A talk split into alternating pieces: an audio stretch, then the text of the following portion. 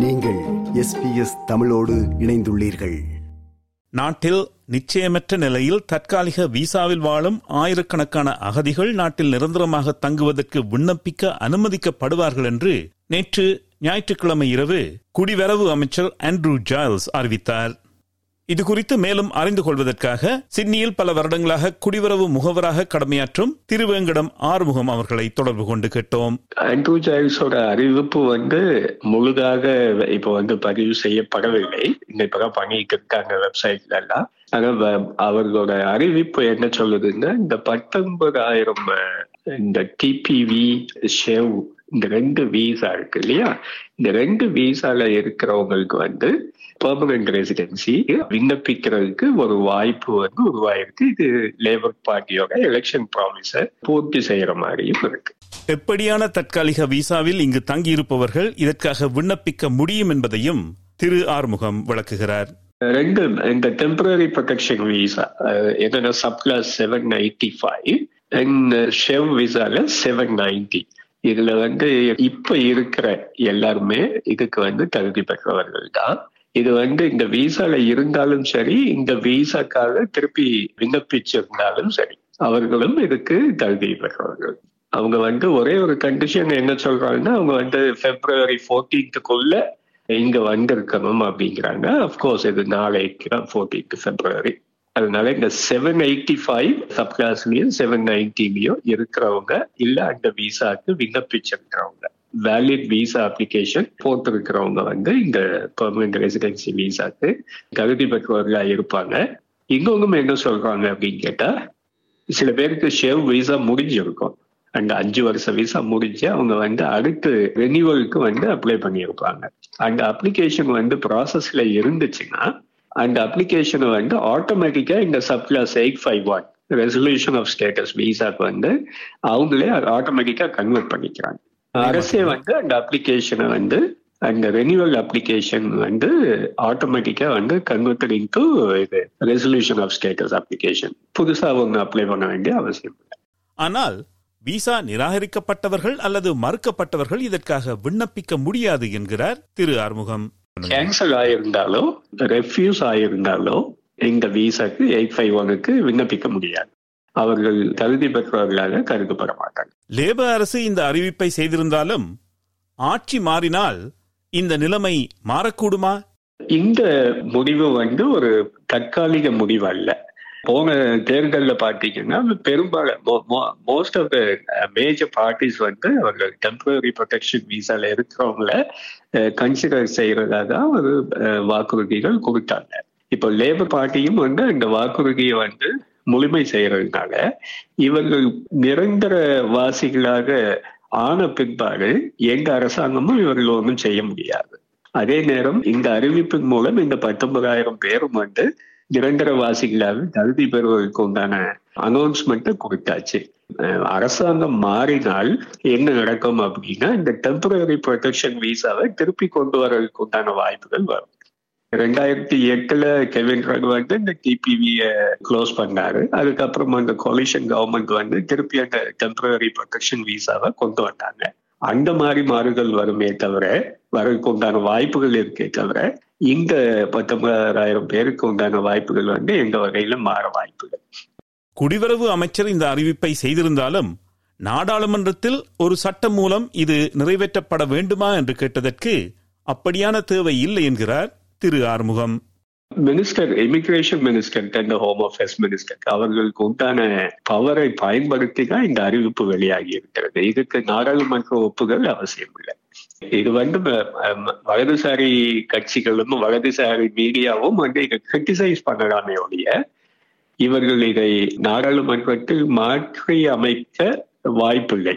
ஏன்னா இந்த மாதிரி விஷயங்கள் வந்து ஏற்கனவே சட்ட வரைமுறைக்குள்ளதா கொண்டு வந்து அவர்கள் இந்த அறிவிப்பை வெளியிட்டிருக்காங்க டெம்பரரி ப்ரொடெக்ஷன் விசா அல்லது சேவ் ஹேவன் என்டர்பிரைஸ் விசா என்ற தற்காலிக விசா இல்லாமலும் அவர்களது விசா விண்ணப்பம் பரிசீலனையில் உள்ள நிலையில் இங்கு பலர் வாழ்கிறார்கள். அவர்களது நிலையில் இந்த அறிவிப்பு எந்த மாற்றத்தையும் கொண்டு வரவில்லை என்பதையும் விளக்குகிறார் திரு ஆறுமுகம். எங்க நடக்கும் அப்படிங்கிறது கேள்வியா இருக்கு. ஏன்னா இப்போ இந்த அகதிகள் வழக்குரைஞர் ரெஃப்யூஜி ஆக்ஷன் குரூப் எல்லாருமே வந்து இதை அட்வொகேட் பண்ணிட்டு வராங்க. இந்த லெகசி கேஸ் லோடுன்னு சொல்லுவாங்க. லெகசி கேஸ் லோடு வந்து பாத்தீங்கன்னா நிறைய இந்த பத்தொன்பதாயிரம் பேருக்கு இல்லாம ஒரு பன்னெண்டாயிரம் பேர் வந்து இந்த கேள்விக்குறிக்குள்ள இருக்காங்க. இன்னும் அவர்களுக்கு வந்து விசா மறுக்கப்பட்டது இல்ல அவர்கள் அந்த விசாவை அப்ளை பண்ற விண்ணப்பிக்கிறதுக்கு உண்டான கருதி இல்லாம இருக்காங்க. அந்த மாதிரி இருப்பவர்கள் என்ன ஆவார்கள் அப்படிங்கிற கேள்வி வந்து எல்லார் மனசுலயும் இருக்கு. இது வந்து அரசாங்கத்திடம் வந்து திரும்ப திரும்ப எல்லாரும் வந்து கேட்டு அவர்களுக்கும் ஒரு வழியை கண்டுபிடிக்க வேணும் ஏன்னா பத்து வருஷமா அந்த நேரத்துல வந்து இங்க குடும்பத்தை பிரிந்து ரொம்ப வருஷமா இங்க இருக்கிறவங்க அவர்களுக்கு ஏதோ ஒரு வகையில் ஒரு தீர்வை கண்டுபிடிக்க வேண்டும். அது அரசாங்கம் கூடிய விரைவில் ஒரு நல்ல முடிவை எடுப்பார்கள் என்று எல்லோருமே நம்பியிருக்கோம் நிரந்தர விசாவிற்கு விண்ணப்பிப்பவர்கள் அரசு வழங்கும் சலுகைகளையும் பெறக்கூடிய வசதி ஏற்படுத்தப்படும் என்கிறார் திரு ஆறுமுகம். இப்ப அவர்கள் வந்து எங்க subclass eight five one resolution of status visa வந்து விண்ணப்பிச்சார்கள்னா அவங்க அதுக்கு தகுதி பெற்றவர்களா இருந்தா அவர்களுக்கு மெடிக்கேர் என்டிஐஎஸ் வேற உங்களுக்கு சோசியல் செக்யூரிட்டி பேமெண்ட்ஸ் சொல்லுவாங்க இல்லையா? அது நிச்சயமாக கிடைக்கும். அவர்கள் குடும்பத்தினர்களை ஸ்பான்சர் செய்யறதுக்கு உண்டான வாய்ப்புகளும் கிடைக்கும். இன்னும் கொஞ்சம் நாள்ல அவங்க சிட்டிசன்ஷிப்புக்கு விண்ணப்பிக்கிறதுக்கும் வாய்ப்புகள் கிடைக்கும். அரசு அறிவித்திருக்கும் இந்த பத்தொன்பதாயிரம் பேரோ எத்தனை பேர் தமிழர்களாக இருக்கக்கூடும் என்பதை தற்போது சொல்ல முடியவில்லை என்கிறார் குடிவரவு முகவர் திருவேங்கடம் ஆறுமுகம். எனக்கு குறிப்பிட்டு சொல்ல முடியாது. அதுல கேஸ்லோடு வந்து எவ்வளவு பேரு எந்த கண்ட்ரில இருந்து வந்தாங்க ஆனா நமக்கு தெரியும் அந்த நேரத்தில் ரெண்டாயிரத்தி எட்டுக்கு அப்புறம் பாத்தீங்கன்னா அந்த நேரத்தில் வந்து இழப்போரின் இறுதி கட்டம் அப்படிங்கும் போது பார்க்கும்போது நிறைய வந்து இந்திய சிலங்கல இருந்து வந்தவர்களோட எண்ணிக்கை வந்து இதுல கூடுதலா இருக்கும்னு நான் நம்புறேன். ஏன்னா ஆப்கானிஸ்தான் அது இல்லாம வேற நாடுகள்ல இருந்து வந்தவங்கள இருப்பாங்க இல்ல. நம்ம நம்ம இந்திய இந்தியர்கள் தமிழர்கள் வந்து எண்ணிக்கை கூடுதலா இருக்கும் என்று நம்புறேன். பட் எனக்கு சரியான நம்பர் என் கையில இல்லை. அதுக்கு நமக்கு தெரிஞ்ச நிறைய பேர் இந்த மாதிரி ஒரு ஸ்டேட்டஸ்ல இருக்காங்கன்றது தெரியும். இப்போ ரீசெண்டா கூட சில பேருக்கு வந்து நான் ரெனியூவல் அப்ளை பண்ணியிருந்தேன். ஸோ எல்லாம் வந்து இந்த வாய்ப்பை பயன்படுத்துறதுக்கு ஏதுவா இருக்கும். ரொம்ப வருஷமா அவர்கள் குடும்பத்தை பிரிஞ்சு இந்த ஊர்ல டாக்ஸ் கட்டி எல்லா வகையிலையும் வந்து அவர்கள் நம்ம ஊரோட எக்கானமிக்கு வந்து ஹெல்ப்ஃபுல்லா இருக்காங்க. அவர்களுக்கு ஒரு நல்ல ஒரு சொல்யூஷனை கொடுத்துருக்காங்க இந்த கவர்மெண்ட் இப்படியாக தற்காலிக விசாவில் வசிக்கும் எமது நேர்களில் ஒருவரை தொடர்பு கொண்டு அவர்களது கருத்துக்களையும் சேர்த்துக் கொள்ளலாம் என்ற முனைப்பில் சோதிகா ஞானேஸ்வரனை தொடர்பு கொண்டு இந்த அறிவிப்பு குறித்து அவர் என்ன உணர்ந்தார் என்பதை முதலில் கேட்டேன். மிகவும் சந்தோஷமா இருந்தது. அன்றைக்கு நான் நித்திரையால எழும்பும் போது எனக்கு ஒரு என் ஃப்ரெண்ட் ஒருத்தங்க மெசேஜ் போட்டிருந்தாங்க. ஒரு சந்தோஷமான விஷயம் உண்டு. அப்ப முழிச்ச உடனே நான் அவங்களுக்கு ஃபோன் பண்ணி என்னன்னு கேட்டேன். இப்ப எஸ்பிஎஸ் நியூஸ் பாத்தீங்களா? அதுல ஃபேஸ்புக்ல ஷேர் பண்ணி இருக்கிறாங்க இப்படி தற்காலிக விசாக்களுக்கு நிரந்தர விசா கொடுக்குறேன்னு சொல்லி அப்புறம் உடனே அவங்கள லைன்ல வச்சுக்கொண்டே போய் எஸ்பிஎஸ் நியூஸை திறந்து பார்த்தேன்.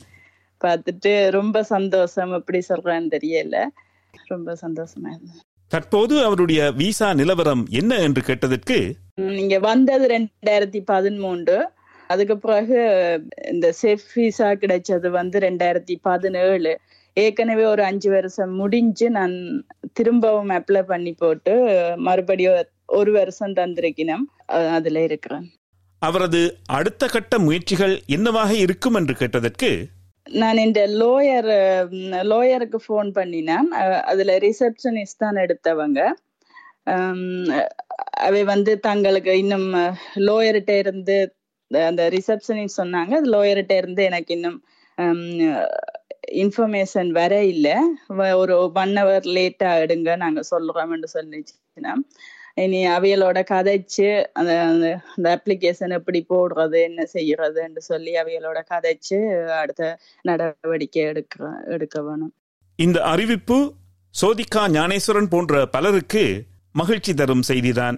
அதன் பின் விளைவுகள் அவருக்கும் அவரது இளவயது மகனுக்கும் நன்மை பயக்கப் போகிறது. ஆனால் அவர் சுட்டி காட்டுவது போல இன்னமும் தமது எதிர்காலம் என்ன என்று தெரியாதவர்கள் நிலை குறித்து அவர் கவலைப்படுவது அவர் கூற்றிலிருந்து தெரிகிறது. அண்டு வந்து நான் இப்ப முழு நேரமா வேலை செய்தாலும் எனக்கு இங்க வீடு வாங்கவோ என் வாழ்க்கைய வந்து நிரந்தரமா இங்க கட்டமைச்சு கொள்றதுக்கோ இதுவரை வழி இல்லாம இருந்தது. இப்ப வந்து எனக்கு அதுக்கு ஒரு வாசல் திறந்திருக்குது. அடுத்த கட்டம் என் மகன் வந்து இப்ப பதினோராம் வகுப்பு படிச்சு கொண்டிருக்கிறார். எனக்கு அது ஒரு பதட்டம் மனசுல இருந்து கொண்டிருந்தது. அவர் பன்னெண்டாம் வகுப்பு முடிச்சுட்டாருண்டா அவரை யூனிவர்சிட்டி அனுப்புறதுக்கு நான் என்ன செய்ய போறேன்? என்று சொல்லி மனசுல ஒரு கவலை இருந்தது. அந்த கவலையும் இப்ப இதால தீர்ந்து போயிருக்குது. இவ்வளவு சந்தோஷமான விஷயங்கள் இருக்குது. ஆனா அதே நேரம் இந்த சந்தோஷத்தை முழுமையா கொண்டாட முடியாத மனநிலையிலையும் நான் இருக்கிறேன். ஏனென்றா என்ன போல பாதிக்கப்பட்டு வந்து எத்தனையோ ஆயிரம் அதுவும் என்ற பார்வையில அந்த மற்ற கம்யூனிட்டியை விட தமிழ் ஆக்களுக்கு தான் நிறைய பேருக்கு கேஸ் ரிஜெக்ட் ஆகி இருக்கு வந்த இதுல எங்களுக்கு எனக்கு தெரிஞ்ச வரைக்கும் இந்த அஞ்சு வருஷம் மூன்று வருஷம் கிடைச்ச தமிழாக்கள் குறைவு கேஸ் ரிஜெக்ட் ஆகி எந்த விசாவும் இல்லாம ஒரு அந்தரத்துல வாழ்ந்து கொண்டிருக்கிற குடும்பங்களும் சரி தனி ஆட்களும் சரி அவங்களோட எண்ணிக்கை அதிகம். அப்ப அவங்கள நினைக்கும் போது என்ற சந்தோஷத்தை முழுமையா கொண்டாட முடியாத அளவுக்கு நான் வேதனைப்படுறேன். விருப்பம் பகிர்வு கருத்து பதிவு. லைக் ஷேர் காமெண்ட் எஸ்பிஎஸ் தமிழின் ஃபேஸ்புக்